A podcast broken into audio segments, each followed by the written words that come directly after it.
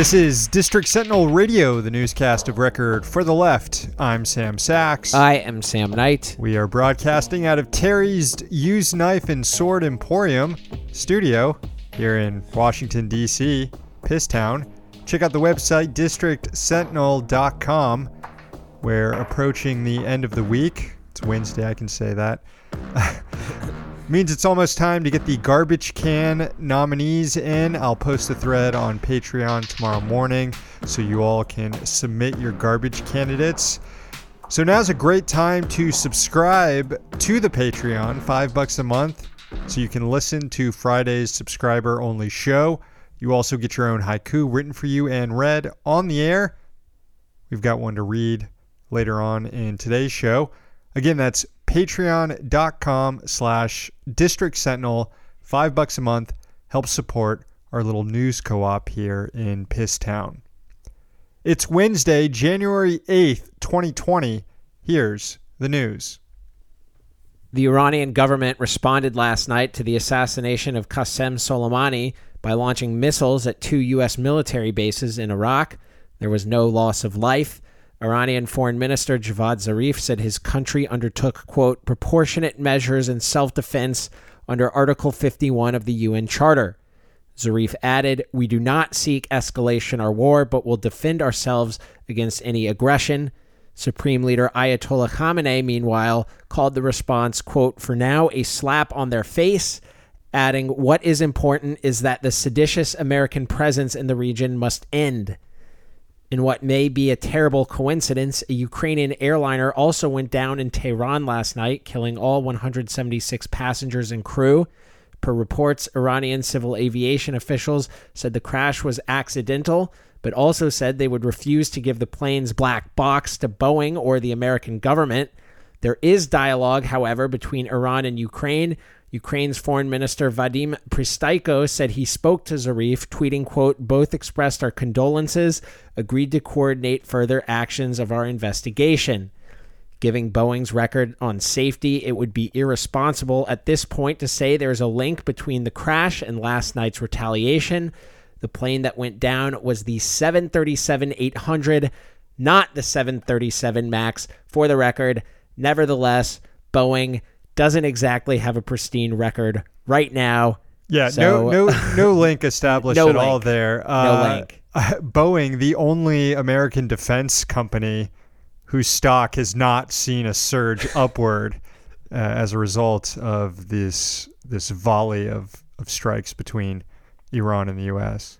Fortunately, this morning, President Trump did not seem keen on escalating when addressing Iran's response, though he did rattle the saber and looked like a fucking hunter leader with a bunch of generals standing behind him.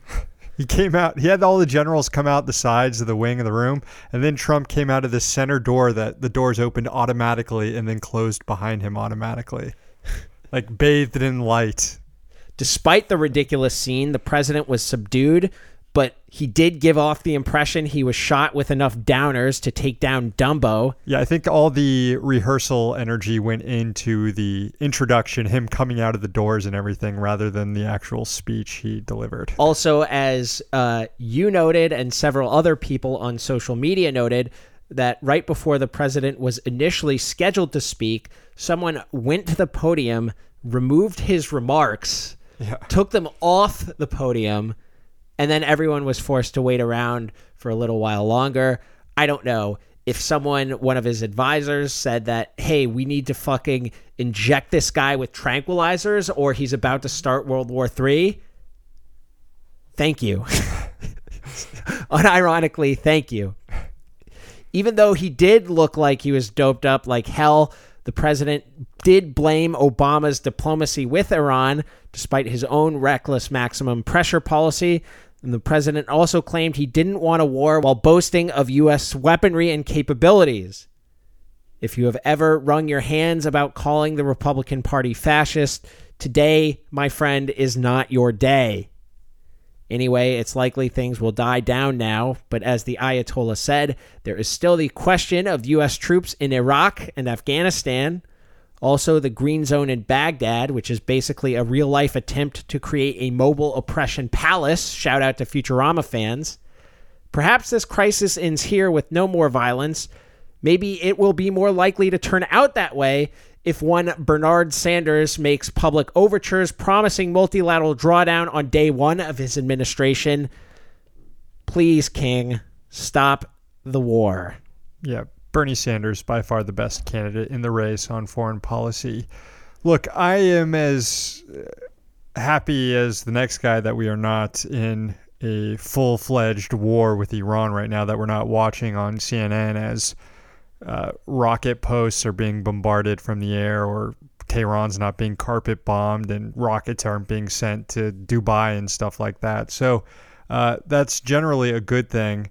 And it's good that no one died last night in these strikes. But, but, like, living in a world in which the U.S. can just carry out an assassination like this and basically face zero consequences for it is really fucking with me right now. Um, and maybe I'm speaking too soon because maybe this does get the ball rolling to eventually uh, the U.S. having to remove its troops from the Middle East, as Iran's foreign minister Javad Zarif said is the goal of Iran right now. And maybe they end up successful in that in the long run. But right now, it just seems like there is no consequences whatsoever on the world stage for anything that the U.S. does. Yeah, it sucks. It sucks a whole lot. All right, changing gears now. The National Taxpayer Advocate, government watchdog that reviews the IRS, released a new report Wednesday documenting several serious problems at the agency. Fundamentally, the IRS has been so starved of funding and employees that it's really starting to have a detrimental effect on filers. Since 2010, the IRS has seen its funding in inflation adjusted dollars slash by a quarter. It's seen its workforce decline by more than 20%. And yet, at the same time, the number of individuals and businesses filing taxes each year has increased by nearly 10%. So, what do we get? Well, shit like this. From the report, quote, the IRS received about 99 million calls in fiscal year 2019, but telephone assisters answered only about 29% of them, and only after those callers waited on average of more than 16 minutes on hold. Also, the IRS, quote, received about 6.9 million pieces of correspondence from taxpayers during fiscal year 2019. About 52.3% of the correspondence is in open inventory and had not been answered within the IRS's timeframes, generally 45 days. Another big problem highlighted by the taxpayer advocate was the IRS's free filing program, which is broken. Although 105 million tax filers are eligible for the IRS free program, since that program is administered through private for profit tax filing companies that try to hide it, only 2.5 million of those 105 million eligible filers ended up taking advantage of it in 2018. Taxpayer Advocate called on Congress to make changes to the free filing program, first by setting up clear goals for how many taxpayers should be participating in it, and if it fails to meet those goals, find a completely new approach to offering the free service. Anyway, it's about that time of the year for people to start filing taxes. Some of you psychos have already filed your taxes. Fuck you if you have, for the record. Yeah, but the fact that this is such this is already an annoying exercise that is made all the more complicated and painful for the sole purpose of preserving market share for hack companies like H&R Block is just a fucking travesty. Maybe not the biggest travesty in the American empire right now, but it's up there. Got to put a little footnote on my fuck you. Uh, fu- don't not fuck you if you genuinely need a tax return or a tax refund uh, to help you make it through the year, absolutely file now if you need to. But if you're just being a teacher's pet, then definitely fuck you. Catching up on some non war news, a federal appeals court delivered a blow to the fossil fuel industry yesterday. The Fourth Circuit panel in Richmond said that Virginia regulators failed to properly assess the health risks of a natural gas compressor station, part of the Atlantic Coast Pipeline. The pipeline is being constructed to carry gas from Ohio to the mid Atlantic.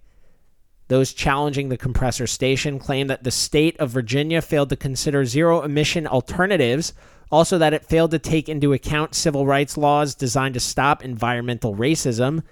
The planned site for the compressor station was the mostly black community of Union Hill. The fourth panel said that it agreed with the claims, annulling the construction permit and remanding the issue back to state regulators at Virginia's Air Pollution Control Board. It doesn't seem like an appeal is coming, and at least one of the companies behind the pipeline appears confident in a future permit. According to Courthouse News, a spokesperson for Dominion Energy said, quote, we will immediately begin working with the state to resolve the procedural issues identified by the court and are confident this can be completed in a timely manner. Finally, a new story of NASA being taken for a ride by one of its contractors. As part of its Artemis program, with a mission to send a man and a woman to the moon by 2024, the space agency is relying on. Are they gonna burn? Sorry. The space agency is relying on contractors to build most of the launch and ship components. One of those contractors, United Paradigm Corporation, just agreed to a settlement in which it will pay $375,000 after a whistleblower revealed that the company was supplying parts that didn't meet NASA specifications. Paradigm was contracted to provide pre launch service equipment to Artemis's Orion crew capsule and to rockets known as the Space Launch System. Employee Stephen Walker, however, disclosed that Paradigm was submitting false invoices to NASA and not actually thoroughly cleaning and inspecting the equipment it was delivering. In Walker's complaint, filed under the False Claims Act, he warned that parts that weren't properly cleaned could lead to launch failures and loss of life. As a whistleblower, Walker himself is entitled to a percentage of the settlement, roughly $75,000. 14 different private companies have contracted with NASA to supply the various Artemis components. They include Boeing, Elon Musk's SpaceX, and Jeff Bezos' Blue Origin. As we've reported on the show in the past, the Government Accountability Office has routinely chastised NASA's arrangement, citing habitual cost overruns and delays. That music means it's time to move on to the poetry portion of the newscast, where we read a haiku for our new subscribers over at patreon.com slash district sentinel.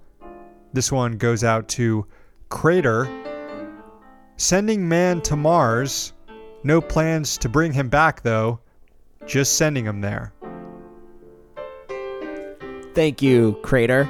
Yes, thank you, Crater, and thank you to all the new subscribers. Patreon.com slash District Sentinel. Okay, before we go, let's check out the listener rant line. Hello, Sam and Sam. This is Sammy. I just had an absolutely scary thought. By Donald Trump calling in a drone strike on on a leader in another country while calling them while asking them to come for a mediation. By doing that, Donald Trump has just opened his way to martyrdom. Let's say he is traveling for a mediation and he gets assassinated. Then he becomes a martyr and President Pence can do what LBJ did to Kennedy. Ugh. That is a terrifying 4D chess we are currently living in. Let's just hope that does not happen and Donald Trump lives long enough to go to prison. I appreciate the concerns. Uh, I do think that even under the scenario you described, that uh, President Trump's popularity would remain peaked at 37% of the country, where it constantly is and constantly has been. And I certainly appreciate the concern. I think that his own supporters already see him as a martyr. Yeah. And I, it's pretty hard to get more martyrdom than than that. Yeah, the, the people who are most likely to consider Trump a martyr are also least likely to be spurred into action to do anything. Thanks for the call, though. The rant line 202 684 6108. Leave a message. We'll play it on the show. We are back tomorrow with a brand new newscast. We're here in DC, so you don't have to be.